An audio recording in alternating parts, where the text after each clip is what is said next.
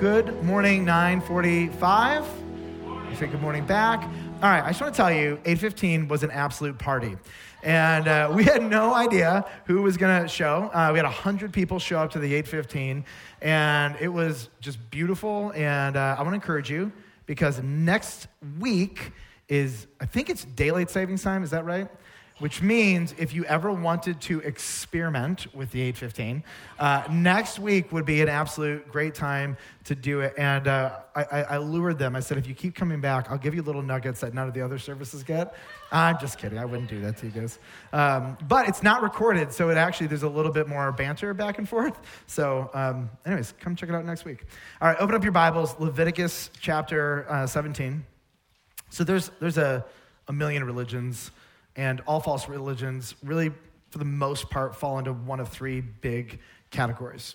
Uh, so here, here's the first there is no spiritual realm, so eat, drink, and be merry and this is functionally the author of a- offer of atheism. Uh, it is an actual religion, if you will. It meets all of the components of it. Um, but this, this is it. Like, there's nothing out there. There's no spiritual realm. This is all there is. Eat, drink, be merry, live it up, do what you want. And essentially, the God in this religion is you. You determine what is real and true and what is fun, and you do what you want, ultimately without eternal consequences. Uh, number two, the, the God of this false religion says, Give me what I demand, and I will make your life easy now. Now, th- these are going to be more some of the explicit demonic religions. You're going to find them in more tribal areas, but there is this idea that there is an entity that controls a territory that I am under, and I need to appease this entity. And if I will appease its demands, it can make my life easier in the here and, and now. The, the, the third false religion, and this is going to be the one that is probably like um, in your soul as a Western American or somebody at least who has grown up in this environment, and it's be good and go to heaven.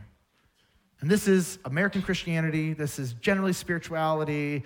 As long as you're a good person, or as long as your good works outweigh your bad works, and of course, we have no way to measure that or to know what it is. So, functionally, what most of us do is we find the most evil person in our life and we say, well, at least I'm not them.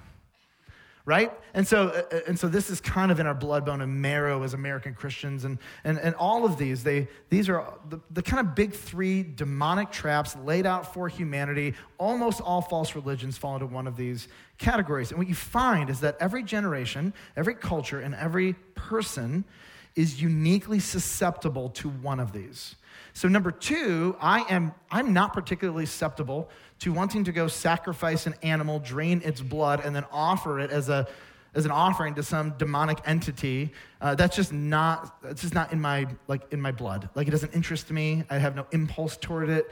In fact, the vast majority of us in this room, we, we look at this concept of worship and religion and we go, ugh. And then when we say, I'm really glad I'm a part of the new covenant where we're not offering sacrifices over and over again. We all go, Amen, because it's just, it's just not our thing. But if I'm being honest, if, if ever I was going to maybe fall into a trap, it's going to be this third one.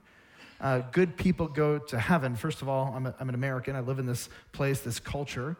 Um, my mom, my grandparents uh, grew up Catholic. I went to Catholic school, um, first grade to 12th grade, all boys Catholic high school. Like, I've been around kind of sacramental faith. If you do these things, then you'll be saved. If you do these works, you will be saved. My mom, when I was about four or five years old, she heard the gospel that salvation isn't by being good, but it's through personal ownership of your sin and believing in the death and resurrection of Jesus. And holy moly, was she freed from this? Um, I heard the gospel as a young kid, but I grew up in two environments. I grew up where we started going to church where you'd hear the gospel, but I would go to school where I was told good people go to heaven. And so you can see how this message, it's kind of like in my bone, blood, and marrow. It's like it's there. And so there are ways that this message actually sort of creeps out in me. So, for example, um, I, I believe the gospel thoroughly. I believe that there is no amount of good behavior that can make you right with God. It is only through faith in the blood death, and resurrection of Jesus Christ. But I'll be honest, sometimes I think God likes me more when I'm a good boy, right?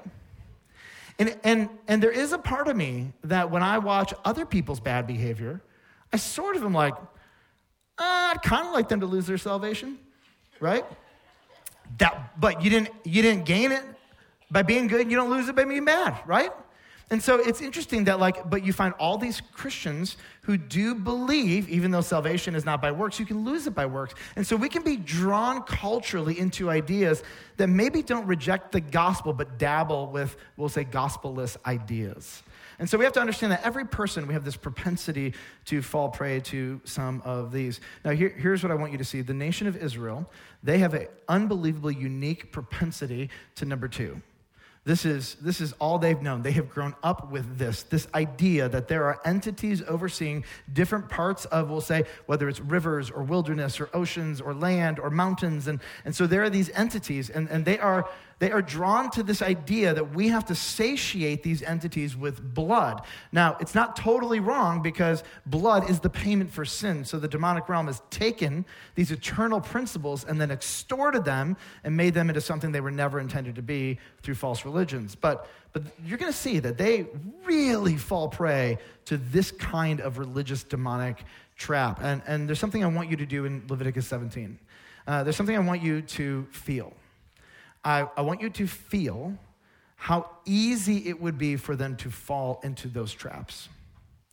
I, I also want you to step back and say, okay, if, if I'm going to fall into a trap of a false religion, what would that trap be? And, and there's kind of two ways for you to answer the question. One is if you are a Christian, if you have gotten to the point where you've trusted in Christ, look back at the trap you fell into before you, before you trusted in Christ. Or maybe you're here and statistically, like I'll, I'll, give you the one that I think it probably is going to be. With 99% probability, if you are here and you maybe think you're a Christian, but you might have associated with this last one, you're like, wait a minute, doesn't the Bible teach that good people go to heaven?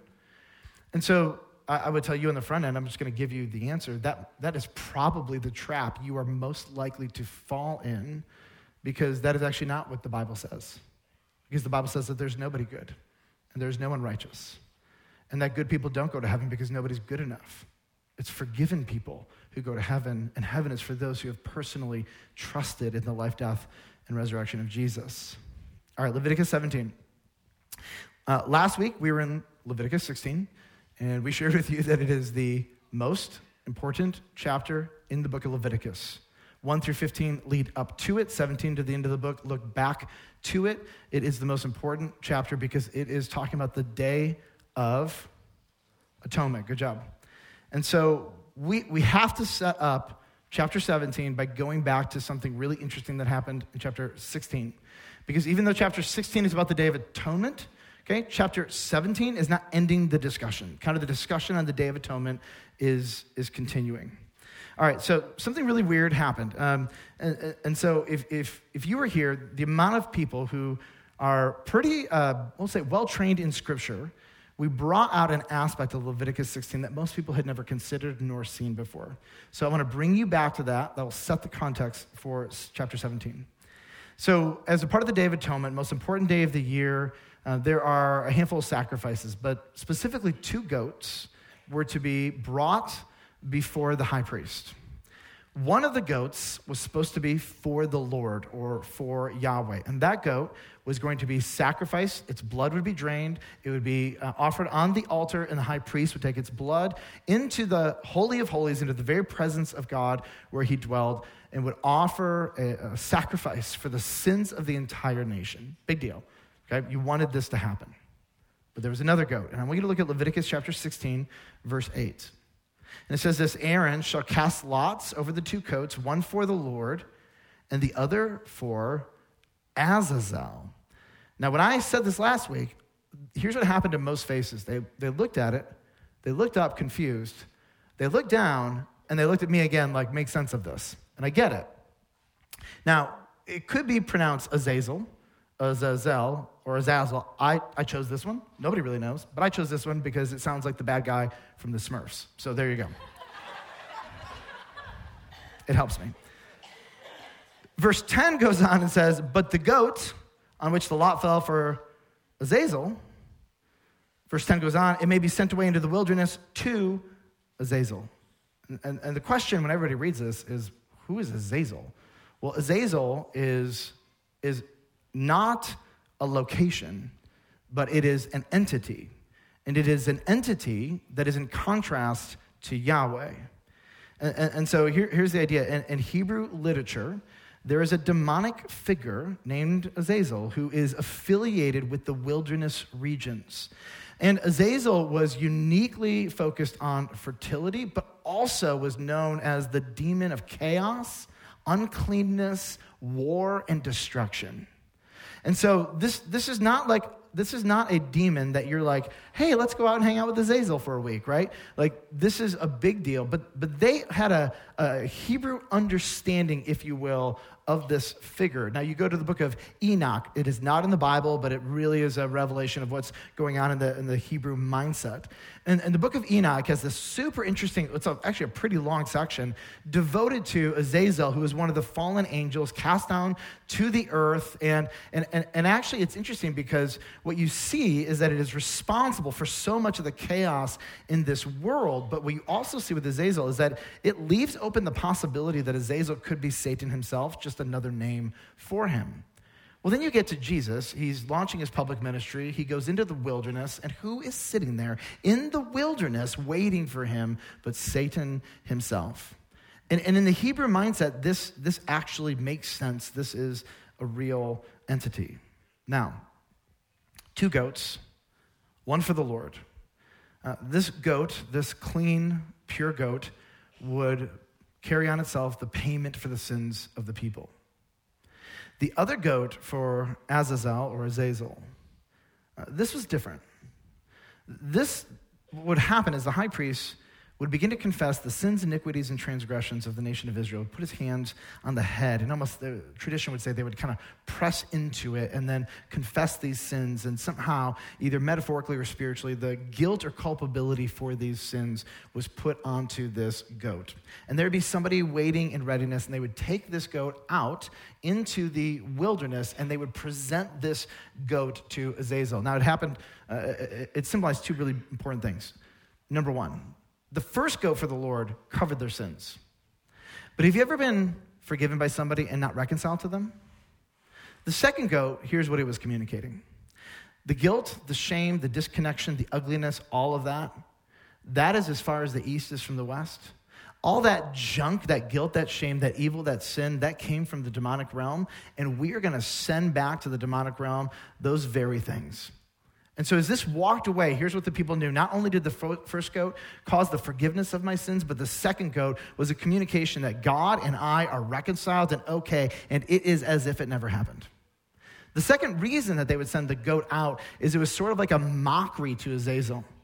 Hey, you tried to bring the ugly, disgusting, uh, unclean, vile stuff into this people well, we're going to take all of this and we're going to take this trash, this shame, this guilt, this toxic waste that you brought into my community and we're giving it back to you. Nice try. My people aren't going to have this kind of junk. You may have won by getting it in, but it's not going to stay here and we're going to dump that right back into your property out of the chaos of the wilderness. It was sort of like a mockery and offense. Nice try.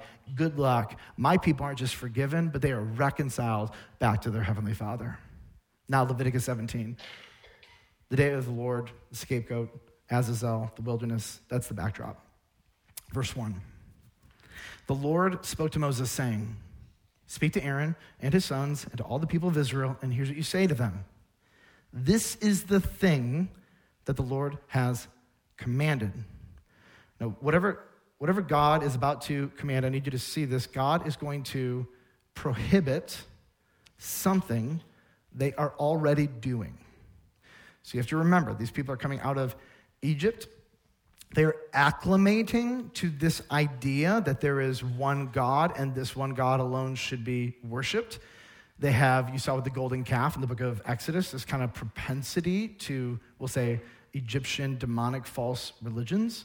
And so God is having to legislate by Old Covenant law the things that they're already doing and telling them, you got to stop doing these things. Verse 3 if any one of the house of Israel kills an ox or a lamb or a goat in the camp or kills it outside of the camp and does not bring it to the entrance of the tent of meeting to offer it as a gift to the Lord in front of the tabernacle of the Lord, if you do this, blood guilt shall be imputed to that man.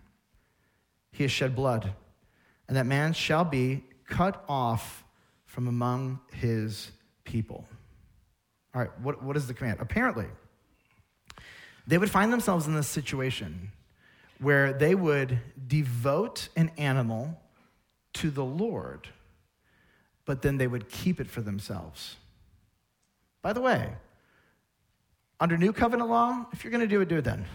Under Old Covenant law, if you devote something, a gift, a vow, a sacrifice to the Lord, and you don't do it, I, need you to catch this. The result, if it's found out, is that you are cast out of the people of Israel into the wilderness where, where Azazel lives. Now, this is going to get a little bit more personal, and this will begin to make even more sense as this text unfolds. Verse 5.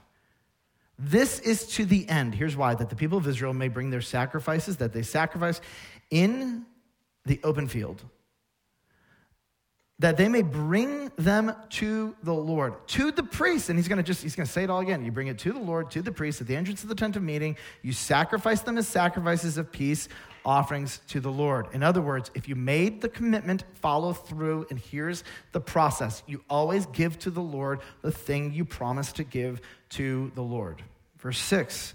This regulation gets more clarity. The priest shall throw the blood on the altar of the Lord at the entrance of the tent of meeting and burn the fat because it's the best part. Amen. Okay, good. For a pleasing aroma to the Lord. All right, here's my question Why this regulation right after the most important chapter in the book of Leviticus, describing the most sacred and important day. Why all of this emphasis again and again on when you sacrifice, always bring it to the Lord, and if you don't, you're dead to me. Verse 7 exposes us to what's really going on. It says, So they shall know more. Here's what they were doing so they shall no more sacrifice their sacrifices to what? Goat demons. I just wanted everybody to shout goat demons in church. So, never done that before.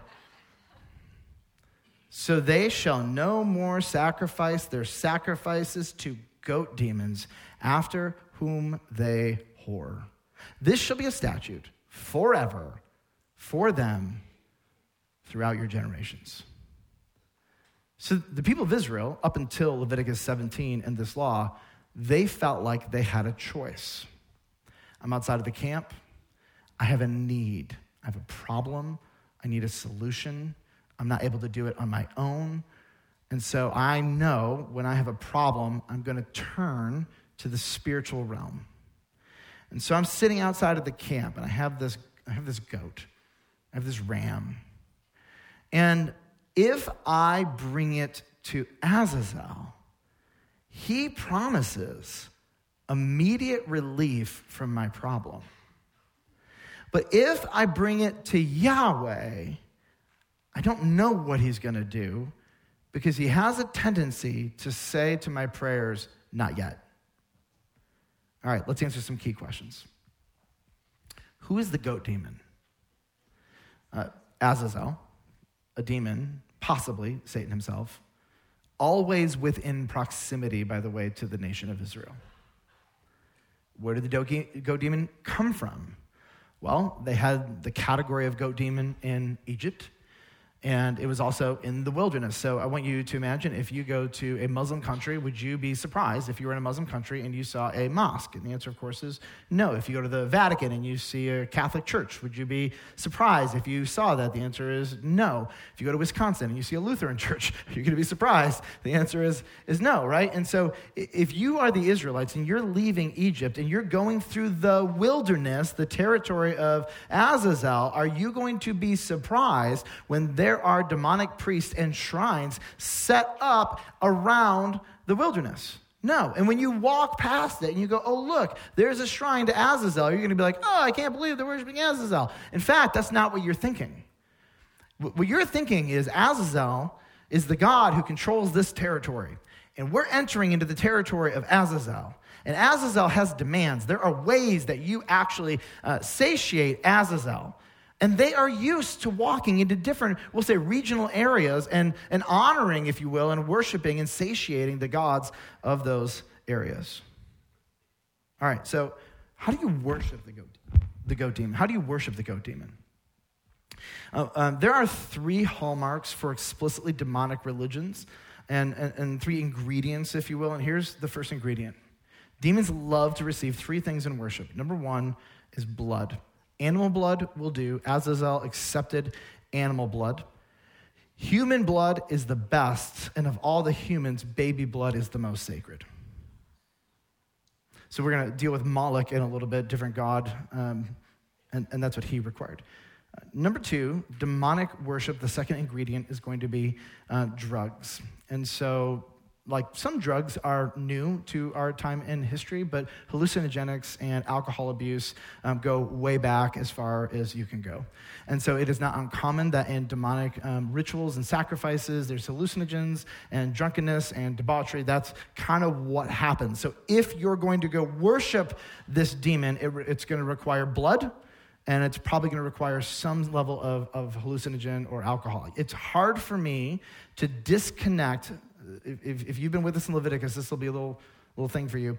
Nadab and Abihu and their drunkenness when they got incinerated by the glory of God and the goat demons. It's all the same kind of context. And so the text leaves you with this question were, were, they in some kind of drunken stupor from going into the wilderness? And then they brought that into the temple. It's, it's a theory, but something interesting is going on there. So the first ingredient is blood. The second ingredient in demonic worship is drugs. And the, and the third ingredient is sexuality. Now, um, next week, we're going to be in Leviticus 18, and it is an explicit chapter. I'm going to do my absolute best to honor all of the kids that are going to be in the room, and I'm going to use elusive language. But let me just say if you want a sneak peek, just start reading it if you get bored. And man, is it direct, blunt, and to the point. But it is going to go after, by the way, some of the things that were permitted in these demonic religions of a sexuality nature. Worship of the goat demon brought all three of these together in an explicit way. Now, we're going to pause on goat demons for a minute. We're going to go a couple chapters forward to Leviticus 20, and I want you to see this.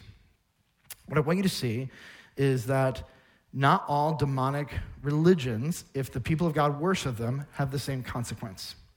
So if you worship the goat demon, Azazel, you're kicked out, you get handed over to the God you're worshiping.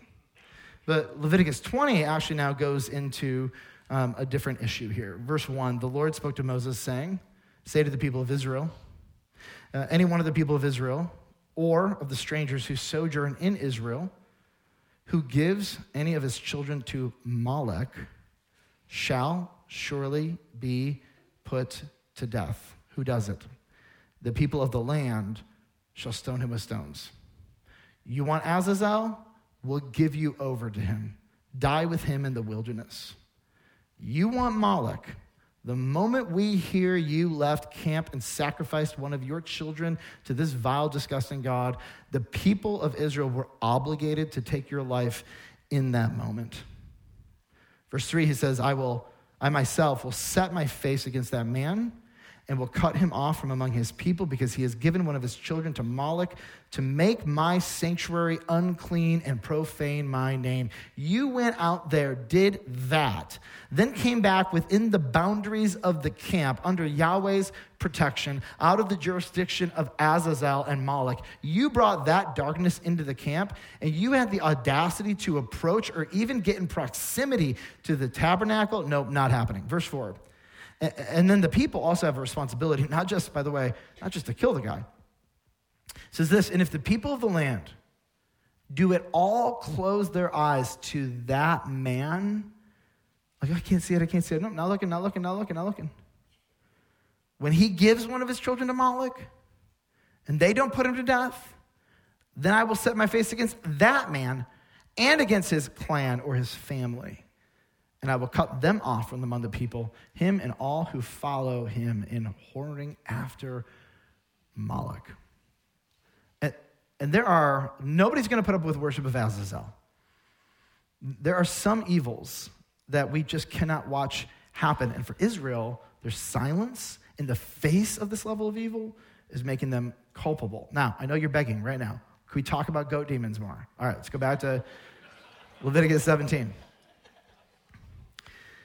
Why would they worship a goat demon when Yahweh is in their midst? I'll give you three reasons. Number one, the goat demon had actual power. People don't worship demonic things explicitly because they're powerless and ineffective. The prince of the power of the air, Satan himself, has actual power, limited as it is. So people do dabble because there are things that they can do for you in this world. Why would they worship a goat demon instead of Yahweh? Here's the second one uh, goat demon worship is familiar, it's, it's what they did. I'm, I'm in your territory. I don't want to upset the goat demon. I'm on your land. And so, if this is what you want, you want blood, drugs, and, drugs, and sexuality, I'll do it. If that's how I protect my family and I get to have some fun in the process, Let's do it. But, but bigger than all that, the, I think the third reason is, is, I think, one of the most important. The goat demon offered immediate solutions in contrast to Yahweh. I, I need you to see the fundamental difference between what demons offer and what Yahweh offers. Demons offer immediate relief from pain and problems. How? Two ways. Number one, through experiences that numb the pain. By the way, this has been his age old trick from the very beginning drugs and sexuality. Where do we run when things don't feel good? Where do we go to to numb the pain? The same old, same old from the very beginning. And he offers it in a way that is extreme. And then the result of your participation in this is not just the temporary relief from having to deal with the weight of your problems, but when you do this with the demonic realm, there's actual benefit that happens in your life. But here's the deal when you're drunk, are your problems still real there and waiting for you when you sober up? For sure. For sure. And when you self medicate with, you name it, fill in the blank, sexuality or anything else, when you're back to normal and you have to go back to your life, what's still waiting for you, strong as ever? Your problems. Sometimes, though, when you would engage in these demonic religions, they, they would offer you temporary relief, which would bring you back. Demons offer immediate relief from pain and problems by using their real power to make a real difference. Let me illustrate the danger of this. I want you to imagine you owe somebody a million dollars. One million dollars. You see it, you're there. You can't pay it, and your first payment is due. And you go to somebody and you say, Can you help me? And they say, I'll give you $10,000. Covers your first payment. And you are so relieved. You have a month. Well, at the end of the month, you go back and you say, I, I've been trying, I don't have it, I, I need, I, can you help me? They give you another $10,000. Except this time there's a stipulation. They need you to do something for them. Now, here's the problem you're already in debt a million dollars to one person, but now you're in debt to a demon again. You've got two debtors at this point. And so you do the thing. You come back a third time and you say, I need help. This time they only give you 5000 half the monthly payment, and they ask for more. And this is the nature of how the demonic realm works. You have real problems, and they offer temporary solutions, and they lie about what's coming. And then you get these temporary solutions. And then you come back, and what you find is not only do you have your original problem, which is you and God, but now you got a demon problem. And it's one big trick to trap you and to keep you in its snare. The demonic lure, it's this immediate relief, false promises of more to come, lies to cover the inevitable destruction of body, community, and soul. This is what they do. Now, fast forward to the 21st century, and we're not dealing with goat sacrifices and hallucinogenic drugs in a state of fury, whatever. We're not dealing with that. But you are dealing with the same fundamental options numb yourself, ignore it. You'll be fine. It'll help. And all it does is it offers you something that it can never deliver on. And, if you just talk to person after person after person, you fill in the blank with whatever the sin is, I thought it would solve it. It made me feel better. It gave me temporary relief. And all it did is trap you more and more and more. Let's contrast this with Yahweh. He rarely offers immediate relief. I, I, I, guarantee the vast majority of us have heard God say, not yet, to the majority of things in our life that hurt that we want Him to solve. And over and over again, it's not yet, it's not yet, it's not yet, it's not yet. And then here's a demon who will say to you, I'll give you relief. I'll help you out. I mean, it'll cost you, but I got your back. And they're lying about the real, the real larger agenda here, which is to destroy your life at the end of the day. They only come to steal, kill, and destroy. That's it. That's their objective. So they're lying to you. And Yahweh knows two things, and he legislates accordingly. Number one, our, our greatest problem is eternal, and it's with Him. So, whatever, whatever is going on in Yahweh's solution, it, it is going to prioritize number one, you personally being reconciled to God through faith in Jesus Christ. That will always, if you have never done that, whatever God's solution is for you, this is what He wants first and foremost. And if you are a Christian, let me just be very blunt, right? You've already trusted in Christ. Whatever God's solution to your pain is, it will require you leaning in and being an increasingly close relationship with Him. He is not interested in offering you and I a solution that doesn't make us closer to Him. Do you see this? We want immediate relief. God is, He is playing the long game, the devil is playing the short game. He offers short game, and God's like, listen, whatever the answer to this prayer is, my answer will require you to lean into me, to be closer to me than you ever thought imaginable.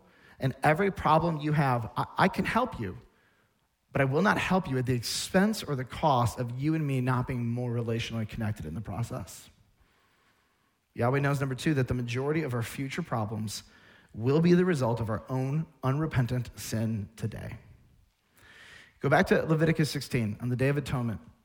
The priests have all their jobs, you have the sacrifices. But the people had a responsibility. And, and the, the words that the text uses are very interesting. Uh, the Bible says that the people's responsibility for a 24 hour period is to, quote, afflict themselves. What that means is three things. Number one, it means that, that we are to fast for these 24 hours. Number two, it means we're going to substitute our fasting for prayer, and not just any kind of prayer, but prayers of deep introspection and confession of our own sin. And then number three, we're gonna, we're gonna cease from all joyous activities for 24 hours. It is a day devoted to looking into your own heart and repenting and owning and giving vocabulary to what is going on in your life. Because here, here's the deal here's what the Lord knows your soul needs to be in proximity to me. And yes, I could fix it. But the core of the problem, it's just going to come back again and again and again. It's going to grow and get bigger and bigger. And this is what's so striking about God's solution to the majority of our problems. I'll help you. I'll say yes. Number one, if it doesn't make you and me closer, I'm not interested. And number two, like if there's sin here, you got to dig it out. You might be 1% culpable. Dig it out because that 1% is going to come back to you whether it's next year or five years from now. And God is playing the long game with his people. And here comes the evil one. Go, demon, immediate relief, numb you for a night, a party you'll never forget, stays in Vegas, stays in Vegas, stays in the wilderness, stays in the wilderness. And God's like, listen, you want the goat demon? Here's the new, here's the new rule line in the sand. You can have him. You will never come back into this community. You will be cast out. Or you can have Yahweh. You can have him, but if you have him, you, you only worship him. So you got to remember this notion. They're like, well, I've got a problem. I can go to this God for this. I can go to this God for this. I can go to this God for that. And, and what he's saying is, I am the solution to all of your problems. There are now no other solutions because they're all demon solutions. They're all essentially created by demons to trap you, destroy you, to steal, kill, and destroy. That's it. And Yahweh is offering you life. And I'm telling you, it's not easy to repent. And it is not easy to wait. It is not easy to say no to the immediate relief that the devil offers you when God's like, you lean into me and we're going to do this together. And as long as you and me are connected, then we can work on this thing. It's a very different strategy. But don't we do this with our kids? Do we take our kids, do we teach them to take the easy way out? Only to have long term pain? No. It's so funny because all good parents teach their kids this.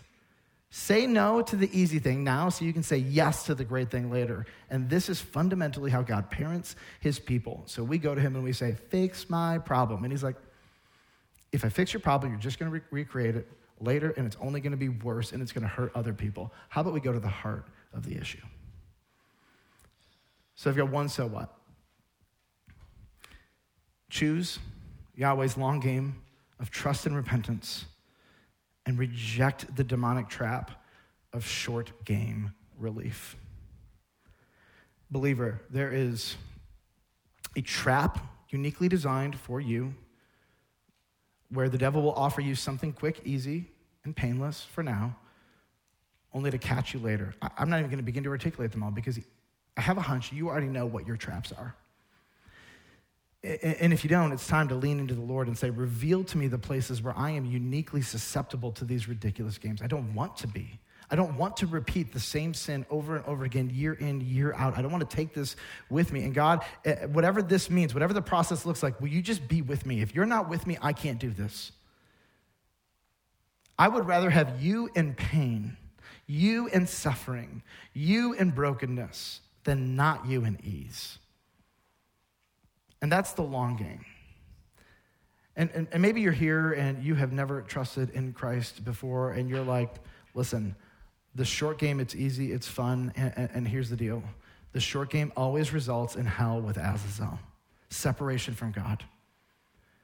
The long game is to trust in Christ to come to him and tell him you are sorry for your sins and that you believe in the life, death, and resurrection of Jesus, not just as a concept, but I am a sinner. God, I have sinned against you. Jesus, you are my God. You died for my sins and you were raised from the dead.